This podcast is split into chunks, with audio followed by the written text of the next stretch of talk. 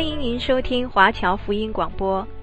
我们的制作是免费赠送给对福音有兴趣的朋友和希望在圣经真理上成长的基督徒。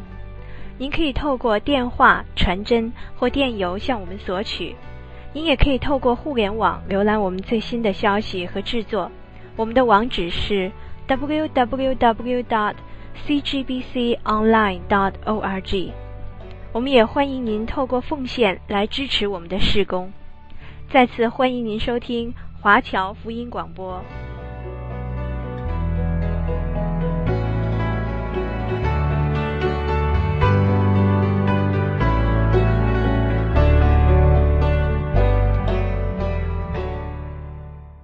马太福音第二十五章第一节：那时，天国好比十个童女拿着灯。要去迎接新郎，其中有五个是愚拙的，五个是聪明的。愚拙的拿着灯，却不预备油；聪明的拿着灯，又预备油在器皿里面。什么意思叫灯？什么叫做油？有的人说这个油就代表着圣灵，有的人说预备油呢就代表神的话。灯是外面的，油是里面的。灯代表为主耶稣做见证，为主发光。那么你们是世上的光，是世上的盐。人点灯不放在斗底下，乃是放在灯台上，就照亮一家的人。所以这个灯代表为主做见证、传福音、救灵魂，这个叫做灯。那么油呢？油是在里面的，没有人说把油拿出来给人家看的，它就会蒸发掉了。所以油通常是在里面的，在铁罐里面。聪明的呢是预备了灯，又预备油在器皿里面；愚昧的呢是预备灯，表面好看，里面却没有油。这个意思就是说，表面做基督徒，里面却没有神的话。表面好像很属灵，人家做礼拜他也跟着做礼拜，人家聚会他也聚会，但是呢，里面没有真正重生悔改的，就没有真正把神的话背在他的脑袋里面。现在呢？他们两种童女呢，都打盹睡着了。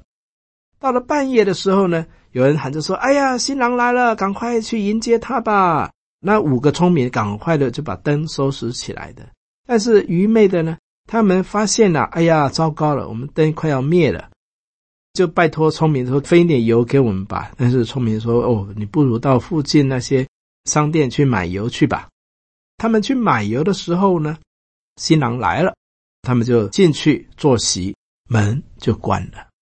其余的这些愚昧的，他们买到油来说：“主啊，主啊，请你给我们开门吧。”主却对他们说：“我实在告诉你们，我不认识你们。”这到底什么意思？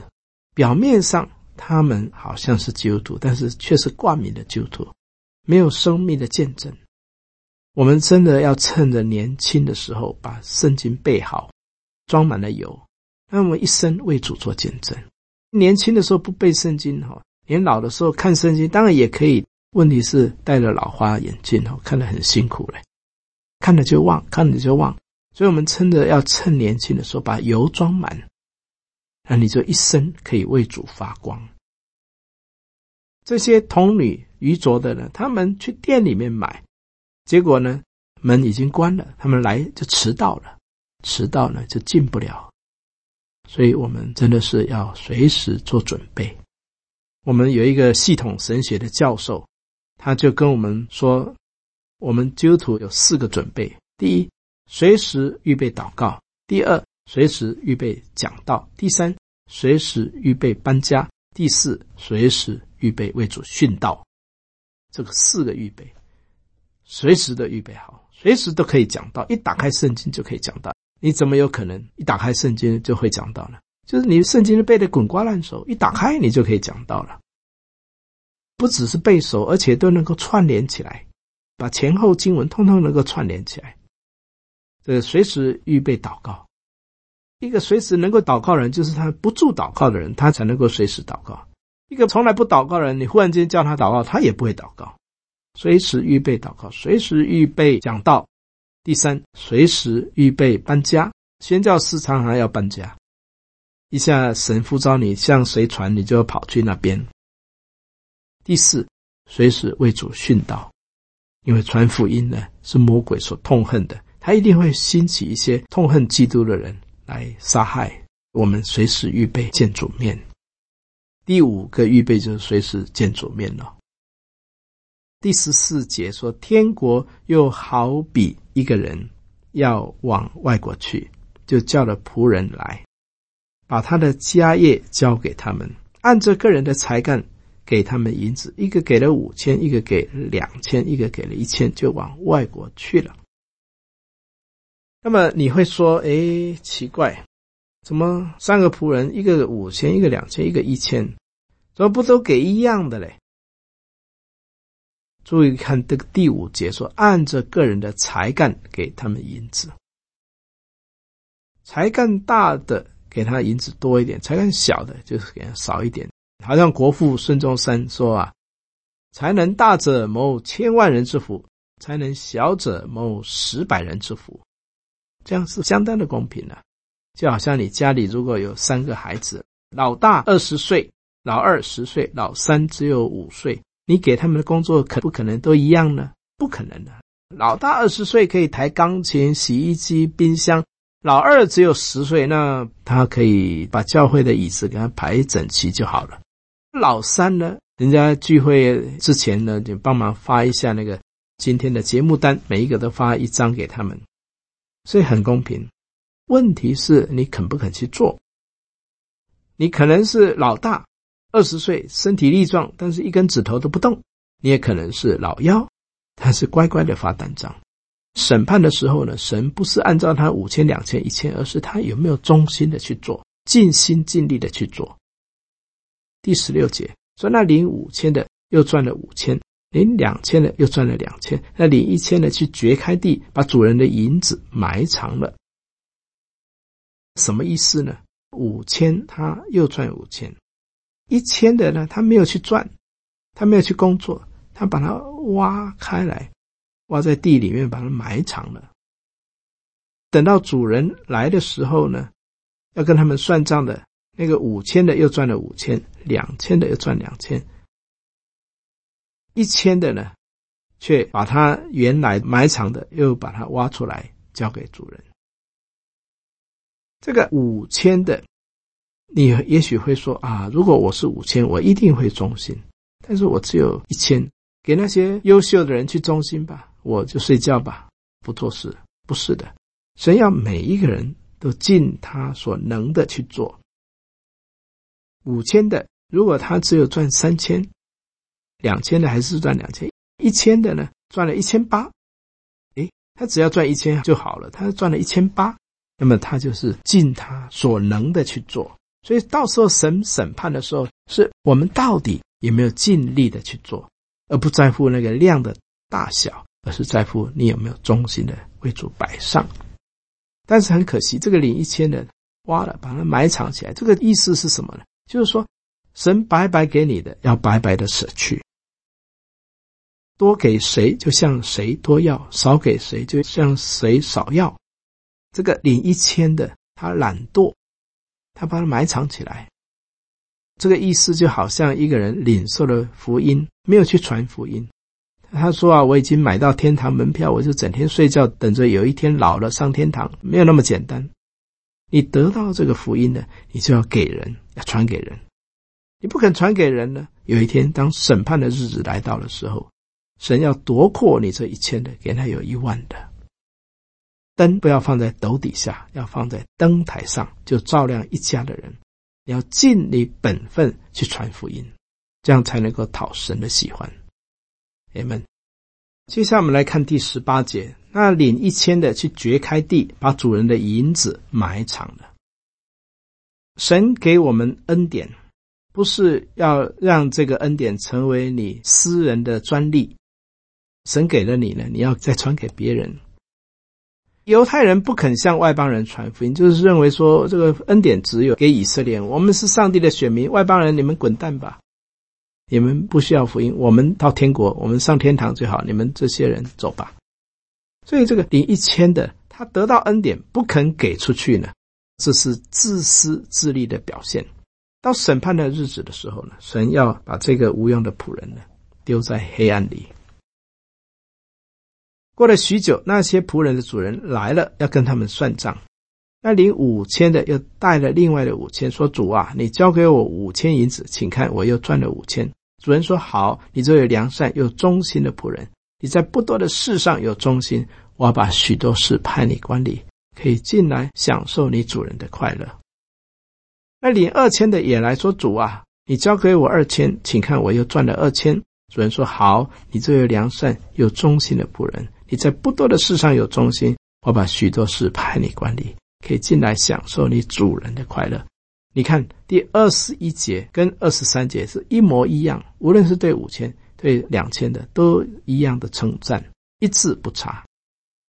神他要我们尽心、尽性、尽力爱主我们的神，来讨神的喜欢。再来看这个二十四节，那领一千的来说：“主啊，我知道你是忍心的人，没有种的地方要收割，没有善的地方要聚敛。”我就害怕去把你的一千银子埋藏在地里，请看你的原银子在这里。这个忍心，有的翻译本的圣经说是残忍的，上帝很残忍，没有种的地方要我去收割了。上帝真的没有给他种子，不是给他一千两银子，他可以去买很多种子去种啊。他说没有种的要收割，没有善的地方要我去聚练，其实是他懒惰。懒惰的人有很多推辞的理由。有一个小孩子，他考试不及格，爸爸拿棍子要打下去的时候，他说：“不是我的错，那谁的错？老师的错，老师不会教，所以我考不及格。”上帝问亚当说：“你为什么吃了我分别善恶树的果子呢？”不是我的错，谁的错？你所创造的那个女人叫我吃，我就吃了。不只是这个女人错，连上帝也错了。上帝为什么创造女人？他不创造女人，我怎么会吃善恶果呢？上帝也错了。所以这个懒惰人，他很多借口，很多的推辞，很多的理由。我就害怕去把你的一千银子埋藏在地里。我们看到这个恶仆人，又恶又懒的仆人。第一，他呢说神你很残忍，怪神不对。第二呢，他害怕。圣经里面说爱里没有惧怕，爱既完全就把惧怕挪去。他为什么会惧怕呢？可见这个人一定心中有鬼。一个不忠心的仆人，一个懒惰的仆人，到审判的日子他是害怕的。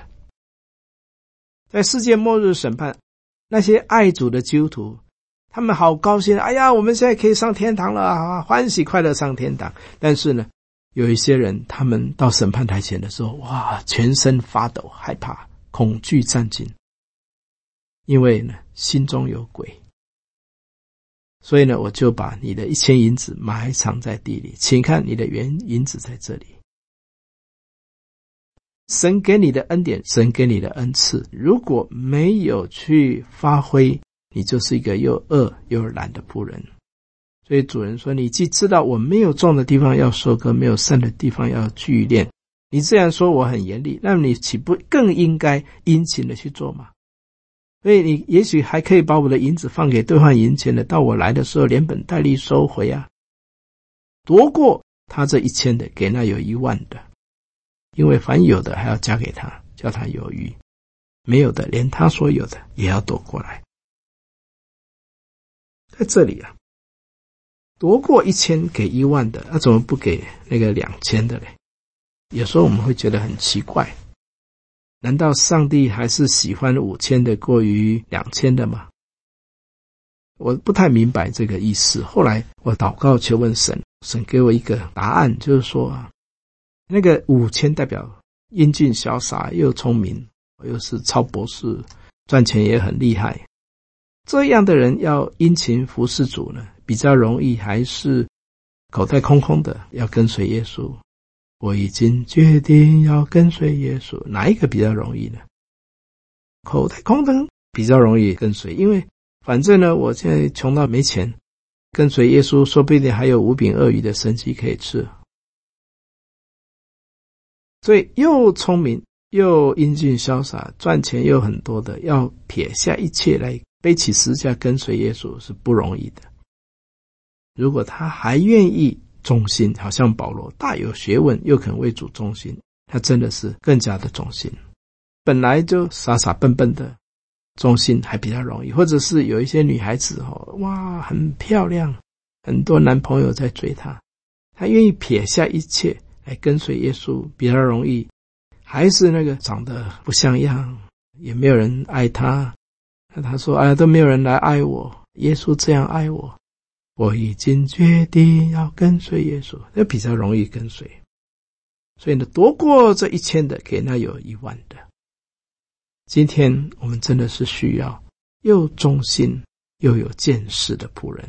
今天有学问的不肯为主发狂，发狂的却又没有学问。发狂的很忠心，但是只会狂，缺乏知识；又有学问又肯为主发狂的。像宋尚节，像保罗，大有学问，但是又为神的国度发狂。那个亚基帕王旁边的那个说：“你的学问太大，倒是你癫狂吧。”保罗说：“我狂是为耶稣狂。”感谢主，今天肯为主发狂的人在哪里？求神兴起又忠心又肯为主发狂的人，相信必定有许多的人要得蒙拯救。好像宋尚杰，他在美国得了化学博士。当北京大学的校长请他去发表博士论文演讲的时候，他就打开圣经说：“我现在要跟所有的学生告诉你们，全校的学生，我要来告诉你们，耶稣五饼二鱼的化学变化，让五千人吃饱。感谢主，这个是一个为神国度发狂的人。他到中国大陆。”从东到西，从南到北，每到的地方，五分钟、十分钟之内，全场痛哭流泪悔改。这是一个为主发狂的人，带领千千万万的华人归向基督。求神也兴起这样，因为凡有的还要再加给他，叫他有余。一个勤劳肯服侍主的人，神就要加倍的赐给他。但是神给你的恩典，你不肯去发挥，不肯为主用，不肯去传福音给人的话呢，连你所有的也要夺回去。不要以为说我现在买到天堂的门票就可以天天睡觉上天堂，没有，你要殷勤的，不可空手来见主的面，要殷勤的为神的国度来发挥，把这无用的仆人丢在外面黑暗里，在那里不要哀哭且吃了。有许多他同班的同学说：“啊，以前我跟你在一起，从小学到初中，你从来没有告诉我耶稣的福音。我做你的妻子这五十年，你未曾告诉我耶稣的福音。我跟你同班做同事这三十年，你为何从来没有告诉我耶稣的福音？”那个时候，他要被丢在黑暗里，哀哭切齿了。马太福音二十五章第三十一节，这里说。当人子在他荣耀里同着众天使降临的时候，要坐在他荣耀的宝座上。这是马太福音二十五章的三十一节。那个时候，人子要来审判这个世界，万民都要聚集在他面前。这个万民包括从亚当夏娃一直到末世的所有的人类，不管是红黄黑白种、总统、官员。都要站在上帝的审判台前，他要把他们分别出来，好像牧羊的分别绵羊和山羊一般。绵羊代表重生得救的基督徒，山羊代表不忠心、没有生命的基督徒。他把绵羊安置在右边，把山羊放在左边，左右分开。于是王要对右边的说：“你们这蒙我赐福的，可以进来承受那创世以来为你们所预备的国度。”所以呢，将来在审判的时候，有两种人：得救的跟不得救的；有生命的基督徒跟没有生命的基督徒。神要对右边的这个有生命的基督徒说什么呢？他说：“因为我饿了，你们给我吃；渴了，你们给我喝；我做客旅。”你们留我住，哎，这个到底什么意思？怎么我饿了给我吃，渴了给我喝？耶稣难道会肚子饿吗？这里呢，他又说：“我赤身露体，你们给我穿；我病了，你们来看顾我；我在监牢里，你们来看我。”一人就回答说：“主啊，什么时候我们看到你饿了给你吃，渴了给你喝？”什么时候你做客里，我们留你住，或赤身露体给你穿？又什么时候见你病了，或在监牢里来看你呢？王要回答说：“我实在告诉你们，这些事，你们既然坐在我这弟兄中一个最小的身上，就是坐在我身上。”有时候我们不太明白，什么是可以帮助一个饿了、渴了、病了的人。耶稣他曾经说。天国里，你们要回转像小孩子。你说接待一个孩子，就是坐在我的身上。还有呢，有人问耶稣说：“诫命中哪一条是最大的？”耶稣说：“你要尽心、尽性、尽力、尽意爱主你的神。其次也是相反，就是要爱人如己。”那么有人要显自己有理，就问他：“那么谁是我的邻舍？”耶稣就说：“有一个人，是一个犹太人，被强盗打得半死。”倒在地上，在那里呻吟。有一个利未人从那里过去，祭司从那里过去，他们都是宗教领袖，带领聚会的，是重要的讲员哦。但是从那边走过来就过去了，没有来理会他。但是耶稣说：“谁是爱他的邻舍呢？就是一个好撒玛利亚人。撒玛利亚是外邦人，他却来到那边，把他抱起来。”把他药擦在他的身上，把自己的衣服给他穿上，把他自己的驴给他啊骑上，然后把他带去给医生看，为他付这个药费。耶稣所说的，第一要爱神，第二要爱人如己。那这爱人如己的这个己是什么？要爱你的邻舍。那谁是你的邻舍呢？就是那个有需要的人。当你坐在他的身上的时候呢，你就是坐在我的身上。今天很多人道理讲得头头是道，但是做不到。从这段经文，我们就可以看到，我们除了信道、听道、信道，还要行道，这样才是平衡的发展。如果懂得大道理没有去做，那还是没有用。所以要活出来，活出基督的样式来。所以耶稣说。我赤身露体，你给我穿。在印度最贫穷的地方，Mother Teresa，他去帮助那些人，饿得快死的人，他去帮助他们，给他们喝。耶稣说：“我做客旅的时候，你留我住。”有人接待客旅，不知不觉就接待了神的使者。耶稣对撒玛利亚夫人说：“请你把水给我喝。”耶稣也会渴。耶稣说：“我赤身露体，你们给我穿。”耶稣什么时候赤身露体呢？钉十字架的时候，赤身露体也是那些贫穷的人。我病了，你们来看顾我。所以医院探访是非常重要的。我们需要去做医院探访，向他们传福音。我在监牢里，你来看我。我太太每次带一群姐妹去监狱布道的时候。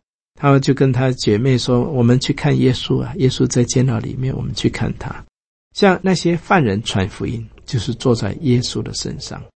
今天有些教会，他们不要让那些犯人到教会做礼拜，说怕他们会偷东西。你如果真的向他传福音，他信主了，他就不会再偷了。他们就整个人悔改了。第三十七节，一人就回答说：主啊，我们什么时候见你饿了、病了来看你？”耶稣说：“你如果坐在一个小子身上，最小的，就是坐在我的身上。感谢主，所以我们真的是要关怀，在我们的都市里头有多少的穷人，他们流浪街头，他们讨饭乞丐，他们等待着有人来帮助他，他需要主的救恩。”第四十一节。王又对左边的说：“你们这些被咒诅的人，离开我吧，进入那为魔鬼和他使者所预备永活里去。因为我饿了，你们没有给我吃；我渴了，没有给我喝；我做客里没有留我住，我赤身露体，你们没有给我穿，我病了，我在监牢里，你们没有来看顾我。他们就回答说：“主啊，什么时候你饿了、渴了，客旅或者是赤身肉体，或在监牢里或病了，不来伺候你呢？”王也要回答说：“我实在告诉你，这些事你既不做在这弟兄一个最小的身上，就是没有做在我身上。这些人要往永心里去，那些艺人要往永生里去。那些没有坐在主耶稣身上的，主耶稣要说：你们离开我吧，你们是被咒诅的，离开我，进入那位魔鬼。”和魔鬼的使者，那些小鬼往那个永刑里、永火那里去，灭亡要领导他们。第一，你要尽心、尽心、尽力爱主你的上帝；第二呢，你要爱邻舍如同自己。这个意思就是爱人如己。你如果眼睛看得见的弟兄都不会爱，你怎么会去爱那看不见的神呢？我们常常很会呼口号，说：“哎呀，我要拯救许多大陆上苦难的同胞啊！我要为他们抢救灵魂。”等到有一天看到的时候，你又不爱，不要只会喊口号没有用，要实际的去做，去抢救世上的灵魂。如果你不肯去做呢？上帝说：“你是被咒诅的，离开我吧，进入魔鬼和小鬼的永火里去。”有地狱的硫磺火湖，要为他们预备，所以求神帮助我们，正是遵行神的话，照着神的话去做，这就是神所喜悦的。感谢赞美主。